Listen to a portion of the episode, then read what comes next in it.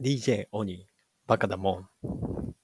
この番組は、とあるメディア企業でデジタルマーケティングに携わっている私、DJ オニーが、ビジネス、子育てについてワクワクするトピックスや tips を共有していきます。それでは、スタートです。はい、今日は、鬼滅の刃は缶コーヒーも救うというテーマで話をしたいと思います。えー、11月26日にですね、え記事が発表されていて、大道グループホールディングスが、えー、鬼滅の刃の缶コーヒーがヒットして、えー、今期純利益が大幅増と情報修正というふうなニュースが入っていました。えー、大道グループホールディングスが20 11月26日、2021年1月期の連結純利益が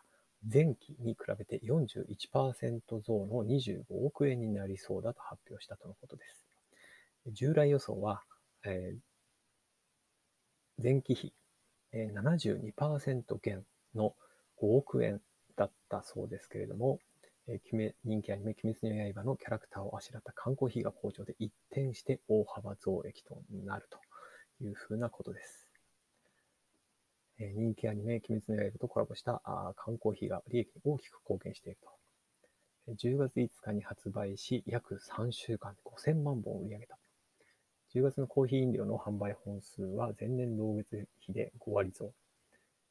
新型コロナウイルスによる外出自粛で振るわなかった自動販売機チャンネルも回復基調になり、利益の改善が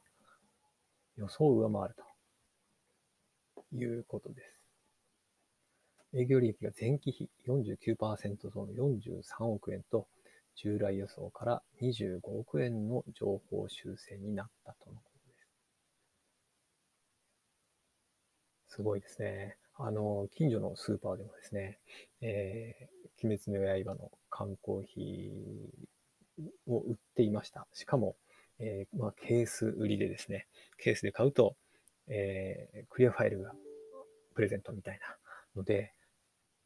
ドーンと積んであってですね。で、まあ、それを買ってる人はちょっと見な、見はしなかったんですけども、まあでも、えー、何日か置いてあって、えー、山は減ってるようなところもあったので、えー、まあ、結構売れたんじゃないかなというふうに思います。実際なんか自動販売機も結構売れてたみたいですよね。あの、大道のコーヒーだけが売り切れになってるみたいな。で、あと、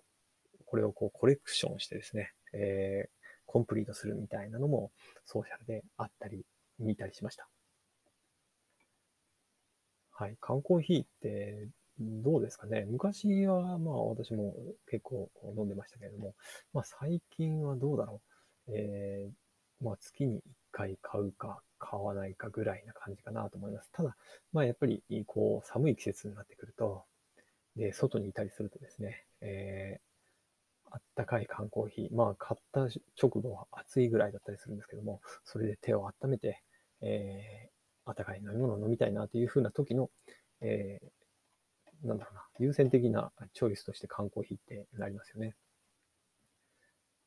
はい。で、えその一方で、えー、こちらはですね、文春オンラインの方で、えー、これは11月24日にですね、缶コーヒーが消えるというふうなタイトルの記事がありました。はい。ここではですね、えー、まあ、ちょっとポイントをかいつまんで話をしますと、やはりですね、このコロナ禍で缶コーヒー離れというのが結構進んだというふうなことです。え2020年1月から8月累計の販売数量、販売数量が前年より10%以上減少。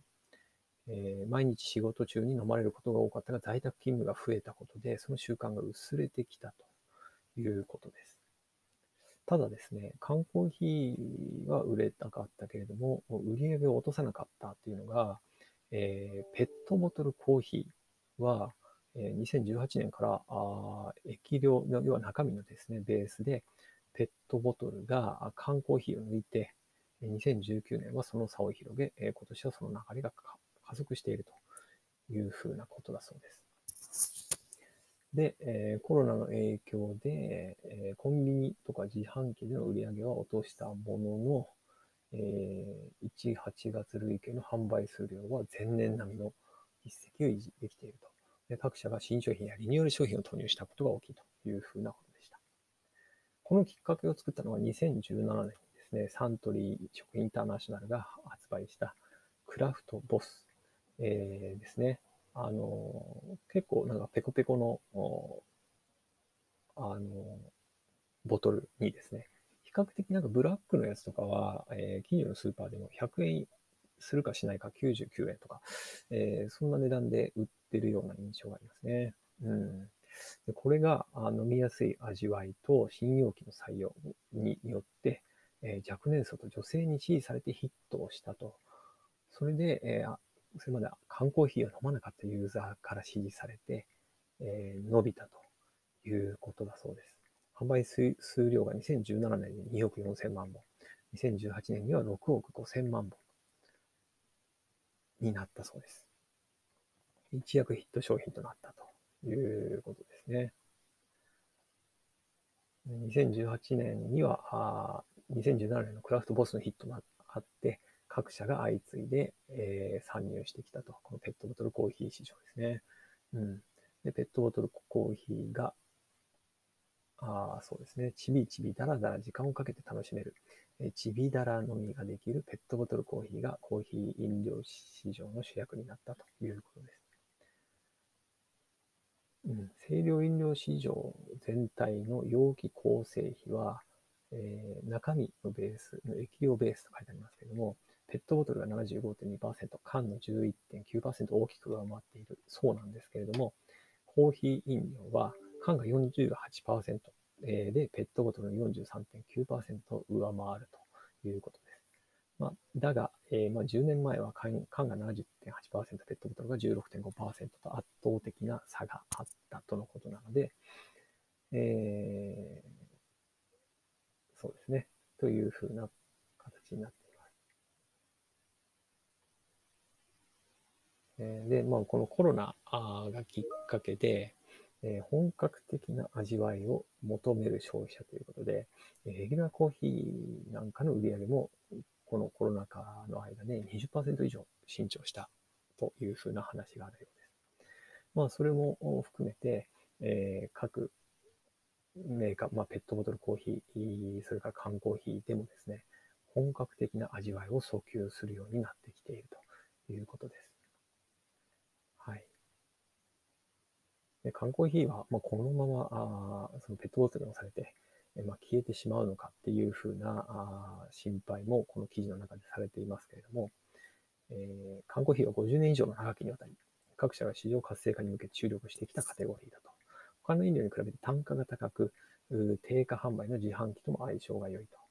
えー、自販機ビジネス自体の成長を支えてきたのもヘビーユーザーの多い缶コーヒーということ。飲み切りサイズで濃い味わいの缶コーヒーは仕事中の短時間の休憩時にほっと一休み、えー、気分転換できる価値があるため愛飲者が多いということですね。ヘビーユーザーが多いのが缶コーヒーの特徴だとのことです。うん、で、このヘビーユーザーが多いとなってくると、この缶コーヒーが持つブランド力というのがあ結構効いてくるというふうな話ですね。うん。まあ、こうん、ここでもサントリー食品がコロナがどうあれ缶コーヒーのボスは、まあ、変わらず今日も現場で働く人に寄り添い続けるっていうふうなあ打ち出しでやっているようです。はい。で他にもですね、まあ、今回の大道ブレンドの鬼滅の刃デザインのほか、えー、ワンダではですね、えー、進撃の巨人とコラボしているような、ユーザーの好む人気アニメキャラクターを採用することでトライアルとリピート購買を狙っているというふうな話があるようです。うん。で、えー、缶コーヒーに注力する背景には仕事とコーヒーは切っても切れない関係があるということで、えー、まあ、まだまだ根強く缶コーヒーは続くんじゃないだろうかというふうな、えー、この記事の締めになっています。はい。実、まあ実際というか、あの、この鬼滅の刃に関して言うと、えー、比較的ビジネスメディアの中でも、えー、なんだろうな、えー、育成っていう点で、えー、語られるネタとしてですね、この鬼滅の刃、えー、まあ、えー、縁柱のですね、えー、煉獄教授郎が取り上げられたりとかっていう風な観点でもですね、実は缶コーヒーが仕事と切っても切れないっていうところと、もしかしたら、鬼滅の刃というキャラクターがですね、マッチするんじゃないかなって、個人的には思いました。それでいくと、進撃の巨人、まあ、ワンダがコラボしている進撃の巨人というのは、まあそういう意味であんまりビジネス分野では聞かないなというふうな気がするので、えー、これからももしかしたら大道さんがですね、鬼滅の刃とコラボを続ければ、まあ、大道の缶コーヒーというのはまた一つ、根強い人気になる可能性があるなというふうに、この2つの記事を読んでですね、思った次第です。はい、えー、いかがでしたでしょうか？うんと、残念ながら鬼滅の刃缶コーヒーを、えー、手に入れたことはないんですけども、うん、この冬の間に一回は温かいこの鬼滅の刃缶コーヒーを飲んでみたいなと思います。えー、はい、いかがでしょうか？缶コーヒー飲まれたりし,、ま、してますかね？うん、ぜひ、あの、そういう観点からもこの鬼滅の刃コーヒーいいですね。えー、注目してみるといいかもしれないなと思いました。はい。今日も最後までお聴きいただきありがとうございました。今日もワクワクする一日をお過ごしください。DJ 鬼でした。See ya!